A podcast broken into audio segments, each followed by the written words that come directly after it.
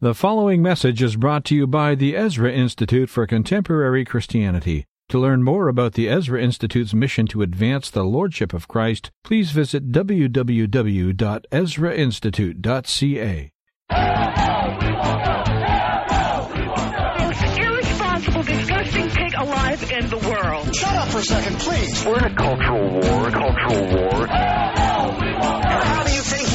Talking to me like that? I resent the fact that your implication that only you are a Canadian. The culture war is back, back, back, back, back, back, back. Culture War is back. It's the Oakley Show serving on uh, Tuesday mornings after 9 o'clock, and uh, we have our two Culture Warriors in the studio with us this morning.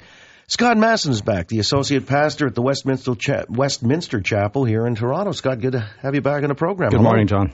And Gretta Vosper, minister at the West Hill United Church and founder of the Center for Progressive Christianity. How's Good Gretta? morning, John. I'm great. Thanks. Good, Good. to see you again, Scott. You too. All right, well, there you go. Let's dispense with the amenities and uh, get to a heart-rending story that we talked about earlier this morning, where we had the advocate for the family on, uh, who is with the um, coalition against euthanasia here in Canada, and uh, this is a story of baby Joseph uh, out of London, uh, where he's now uh, a terminally ill baby who has a severe neurological disorder. Doctors say there's no prospect of recovery, and uh, based on that, uh, he will expire. That's seemingly inevitable. But uh, the case having gone before the Consent and Capacity Board of Ontario, which is an independent tribunal, as well as uh, legal experts and uh, medical experts, all saying, you know, uh, this child must be under the uh, auspices or the care of the hospital and uh, expire that way, as I point out, is inevitable. But the family wants baby Joseph to have a tube inserted, a tracheotomy conducted, and the tube inserted for breathing because he can't on his own now due to the disorder, and brought home to die. Uh, which has set up this ethical dilemma again as to whose rights supersede the interests of the other, and so on and so forth. That being said, uh, let me start with you, Scott. I mean, weighing in on this story, which has implications for the whole euthanasia and palliative care movement, uh, whose right do you consider to trump the other's considerations? Well, I, I don't like the language of rights on, on this issue. I, I think that inevitably that leads to uh, a cost benefit analysis, somebody's rights weighed against others, and it'll end up being, you know, what's the cost of keeping this child alive that will enter the debate as a result of that. I, I think we want to start with uh, first principles, which is the which I think is the biblical worldview that every uh, single human being possesses full human dignity at every stage of life and development simply because this person is made in the image of God. And uh, that, that gift, and it is a gift of life, is to be celebrated and received under God's own dominion. And we have to treasure and protect that uh, at all costs. Now, cases like this make that principle uh, difficult, and people are in the terrible ethical dilemma of having to deal with that. And, and the poor parents who have this child are, are looking on with this. Uh, I guess the, the, the, the way it's being presented is the rights of the parents versus the rights of the medical establishment. Um, how about the fact that this child is has dignity as a human being? Uh, I think that is the that's the real issue here. Now the parents want the child to die. Everyone knows that the child is going to die, but you and I are going to die. The question is, is our right, uh, is our life something of human dignity or not? That to me is the core issue. And from that, if you agree with that, then you make certain conclusions, and if you dispute that, then it gets a question of cost benefit analysis, basically. So, but that that begs the question then: if if we're looking to protect the dignity of baby Joseph, Yeah. uh, and and to honor uh, what I would agree is a sacred uh, reality uh, of of his little life, uh, although I would I would argue about where that sacred uh, reality uh, is, how it, we attribute it, but um, but to accord him dignity is to allow him to die with dignity and not to continue to provide to to pro, prolong his life just because we have the technology to do so. Um, baby Joseph would have died in the in his car seat in the car because he stopped breathing uh, some time ago, and and an intervention was made to prolong his life, and then Right. other interventions, and so we continue to do this, and I and I I do agree that this that we are in a, a horrifically difficult ethical dilemma uh, that should not be reduced to cost benefit, but um, but but where do we stop using technology? At some point, technology uh, becomes a beast So and, it's a and no longer a blessing. So this is the quality of life argument that we've seen in previous uh, landmark cases like Terri Schiavo in Florida. Right. Uh, you know, the definition of life itself, I mean, to a certain extent, when we talk qualitatively, while you have uh, a living being and, uh, you know, all dignity should be accorded to that being, Gretta, am I reading your argument correctly that uh, somehow it's undignified to allow a person to lapse in this vegetative state and just uh, kind of to wither away? I, I don't know that he would that he would lapse in a withered in a state and wither away. He he will die. Well, okay. I mean, with, in the case of Terri Schiavo or whatever, they would die. I mean, And, what- and where's Terri the- Schiavo did die within it- a, within a very few days. Yeah, like, where's that cutoff point? Who makes that exactly and that's and that's the question and and so i think that when you have uh, someone in a particular uh, situation to continue to intervene this is not euthanasia it's not euthanasia to not intervene this is a child that's dying and we are not but- doing anything to promote that dying we are allowing it to happen and i think that we need to allow it to happen Right. Would you not say that medicine in general, though, is seeking to prevent death and and uh, Absolutely, and we've right. made so that the very a god, purpose of and we need to step back from that because medicine and technology are not gods; they become beasts when no, we it- use them. technology is a means, and it can be used for various ends. I, I, I grant you that, but the question is whether there is such a thing as life unworthy of life. Uh, I would say that there is no life uh, unworthy of life, or rather that it's not our it's not our, our place to make that call. So you would say that that when the when the the, the tracheotomy and and the respirator no longer works, that we intervene in some other way to keep him alive. As long as technology is able, we push the the extension of life for every one of us. I mean, that means that that that when I get to be an infirm age and and I have pneumonia at 99 years of age because we have the technology to prolong my life, those who are responsible for making those decisions, if I'm unable to do so, ha- have the have the right to continue to force the medical community to keep me alive. I, I question that. I question it as well in a in a certain way because I, I do wonder whether people have a, a correct understanding of what their life means at that point. Well, I mean, the simple continuation of bodily existence is not life per se. We think life means But more may than that, I may right? recover from from pneumonia and continue to contribute to society. That doesn't mean that that I should be pr- that my life should be prolonged. All right, and but, but what you're saying, Gretta, is if uh, science has the wherewithal, which it does today, but increasingly so to just keep a pulse, uh, even though there's no great quality of life, uh, you're saying this becomes the beast rather than you know uh, the the God that uh, is the salvation of people in prolonging uh, a quality of life. You're saying then a life.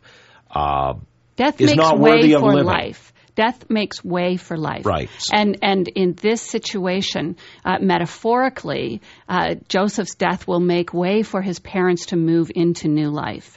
Uh, in a very real sense, Joseph's death and the and the and the cessation of of resources being poured into keeping him, him alive may allow those resources to be used to give someone else life. So death makes way for life. Yeah, Wow. I mean, with, with that sort of argument, then uh, everyone who we regard as uh, not living a quality life, Uh, we we could uh, uh, mo- intervene. This is not. We're not talking about anybody who who who doesn't meet my definition of a quality of life. Well, we're what, talking what, about what an would your infant who is definition of quality of life be? That's the, that, is, that then begs the question. My point is that all life has dignity and it, it is worthy of respect at every stage of life, and it's not our But call the- to make that determination of what constitutes a quality of life.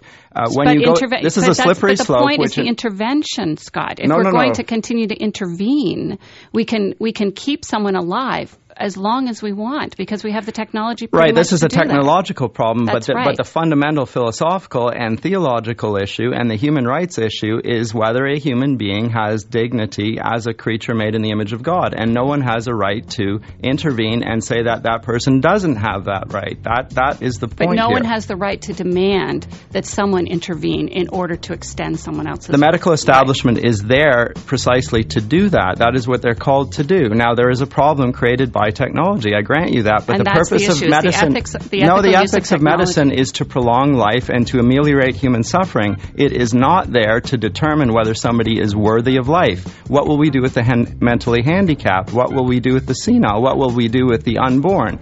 You know precisely what we'll do with this. We will terminate because we determine that this person is not worthy of life. All right, it's the a slippery unworthy slope argument. Yeah, that's the slippery slope I, I argument. think you've twisted the argument, and I don't. I don't think that. I absolutely do not think that this extends to people with with uh, who are not meeting a particular written definition where of is what the quality cutoff of life. point? Where See, is the cutoff point? That's, That's, the it. question. Where is the cutoff point? Well, and who makes that decision? Well, I think that we have to allow the people who have the the best interests of the child and the family and the medical. The, But who are those medical- people? Like, well, in well, the I case think of it's baby, the medical community. Oh, well, Oh, see, yeah. there you go. And baby Joseph's parents are uh, trying to uh, get the medical community's decision reversed so that they can have their baby at home with them with a tracheotomy, and the baby, as we pointed out, uh, will inevitably die. They want that baby to die on the home front rather than in the hospital in London. And I and I think that this kind of conversation only becomes uh, part that the medical community has to take a, a stand in when when there is a, a standoff like this and there's no positive outcome. Yeah. There is no positive outcome in this situation. Except that I don't agree. I think uh, there's a positive outcome. The child will die with dignity because the child will die when, when God wants the child to die, and we will do so our who wanted the child to die when it stopped breathing in the car seat in the car? Who wanted the child to die? Uh, yeah, like who gets to like why wasn't that God? God determines I mean, you when can we choose. will You die. pick and It is choose. our part. you pick s- and choose when God is going to intervene. It is our part to seek to preserve life. That is the good. The, the I good think is that, not I for think that having a convenient God that, that pops in when you want to use it. well, you're the one that who that has no definition of what that point is when life is worth living and when it's not worth living. The, But your definition of God jumping into the situation, you're picking and choosing the times that you think that that's a, that that's going to happen. No, All right. I don't. Let's talk about on whose terms uh, should this baby be allowed to die. I mean, uh, this seems to be the argument here. I mean, again, we've got a case study that speaks to the broader issue of the uh, dignity of life, uh, quality of life. It's uh, who gets to make that determination. Where exactly is that determination point? These are uh, all of the issues that confront us in the story, the heartrending story of baby Joseph. Again, both sides of the equation being represented here by Gretta Vosper from the uh, West Hill United Church and Scott Masson, associate pastor at the Westminster Chapel in Toronto. Your thoughts? How do you feel on the baby Joseph story? Let's go with that. Should the parents be allowed to take the baby home to die?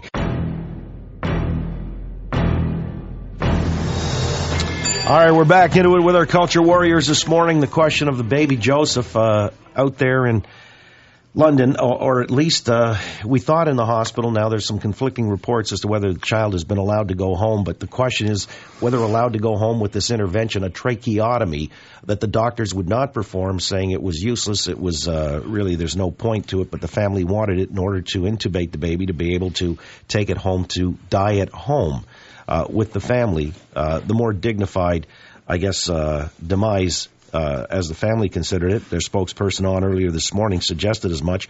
Now, it really does, does revolve, as Gretta pointed out during the break, the ethical use of technology uh, in order to prolong life. Scott Masson suggesting that all life uh, is dignified and deserves to be prolonged. Gretta Vosper says there's a point at which, you know, science becomes, or at least the god of science becomes a monster or a beast, and therefore, you know, somebody has to intervene if I'm reading you right, Gretta, because there's no longer even a dignified form of life. Is that uh, an approximation of what you're saying here? For this for this tiny child, that's the tragic truth. All right, uh, but again, it's the question of who does get to make that call, Yeah. and uh, whoever does gets effectively to play God, don't Right. they? Yep. So either technology is the god or other people who are who are gods make that call, and you think the people who are gods are, are better suited than that. And then the issue for me is again, But- uh, but- is the but Scott- purpose is the purpose of the medical establishment to uh, help life to flourish, or is it there in order to make decisions about whether life is worth living? And your in your position is that it is their place. Even I mean, not absolutely. I know you're not saying that, but in hard cases like this, it is up to people to determine whether life is unworthy of life. Now, this is the position of the euthanasists and the abortionists and, since Nazi Germany. It is a slippery no, slope. no one's it is that, questioning whether the same position. can live or not. Everyone knows this child is going to die. Right, and you The and I are also going to die. That's the point. The question is, is uh, we our where, life is when. also. We, uh, it's a question of when. Uh, right? So the, the question But, here but the is medical then who community determines has that? already pole vaulted your idea of when God would time this child's death. Uh, it pole vaulted it around the car. It pole vaulted it every time it, it made an intervention in this child's life. It said so. So your argument that God gets to say when this child dies. I mean, if you want to use the argument that God gave us the technology to save this child. No, I what I said is that God will determine it, and it's not for ours to scrutinize that one way or the other. Our our ethical obligation is to seek to do good. That is our obligation. We have no determination. You know what? No how, matter how good our technology is, we will not preserve this child's And life And the only infinitely. idea of good is pulse, is a pulse. That's No, the of course only not. idea of, Of good. course not, But, but- that's the definition that you're using. No, I mean, it's if you step if you step back a few steps, you see that, that you know what is good for the family. If you step back a few more steps from that, what is good for the community? You step back a few more steps from that, and we're talking we're co- talking global access to technology that we live in a privileged society. no, you have were talking access about to. that, but I mean All that's right. off topic. I, I- anyway. you know, and, and yet there's a, an expanded context to this debate or argument uh, that we've seen increasingly with, uh, you know, societies being cash strapped. This was one of those things that surfaced with the Obamacare debate. You know, the death panel, so called, Mm-hmm. Right. that people are going to have to intervene, or at least somebody's going to be coerced into making a decision, maybe prematurely. Maybe today it's a baby Joseph because this one, you know, is a case that's inevitable. But uh, to Scott's point, we're all going to die. But uh, if somebody is in ill health and it's your grandmother and she's 82, does somebody just say we need the bed we pull the plug and uh, therefore the administrators at the hospital or the uh, folks in the consent business start making those determinations? This is the slippery slope that scott's talking about. Let me get some calls in here. Wayne and scarborough you've been waiting. I appreciate you. You're on the oakley show. Go ahead Hi, John and everybody. Um, I struggle with this issue as a born again Christian. Um, I remember I was talking to my prayer partner one time about this very issue because my uncle lost his mother after, you know, and they took the feeding tube out of her. She was 92 and her health wasn't the best. And I remember telling my friend this very thing on the heels of my uncle's mother's passing, and I said, you know, I struggle with this as a Christian because I said, on one hand, I see where you're coming from, Pastor Scott, about life, you know, because I agree with you. Like, you know, life is determined by God. Um, but at the same time, I don't. I struggle with what with if I'm really in ill health and it's my time to go. Should I be put on a machine to renew my life if it's clearly my time? Because my I remember my friend said to me, you know, um, he quoted, you know, the scripture, you know, the, about there being a time to, you know, a time for everything, including Right. a time to Right. die. Time to kill, right? Well a time to die No, it's, a, Time it's to a die. time to That's- allow natural processes to take the, their course. It's not. We're not talking about a supernatural divine being who's going to put his finger down and save somebody or or take somebody. We're talking about our natural uh, urge toward life, and when our natural processes cannot sustain our bodies, we die. Yes. Nobody's disputing that. That's it. Uh, Well, except that this child's natural processes cannot sustain his body, and we are not willing to let him die. We're going to jump in and do all kinds of somersaults and call them God's will so that we don't have to deal with the tragic, cruel fact that an infant died. And that's a horrific fact well, it's simply not. with. It's simply not the case true. because the parents know perfectly well that the But child the is going to die. So you're child- saying that the parents get to play God. No, I'm not saying that. I'm saying that they are seeking to preserve the long the life of their child. They probably have hope that the child may live. Uh, their hope may be in vain. There is vain. no hope that the child will live. There You is don't- absolutely no hope that the child will live. Right. Well, I thank you for your expert opinion on the child's uh, termination here. I, I- Well, it, I, someone told me that gravity exists, and I trust that. So, when the medical community in the United States and here in Canada has said that this there is no positive prognosis for this child, then I accept that. uh, let me grab jack's call we've got our server back up jack go ahead you're on the oakley show Hi, John.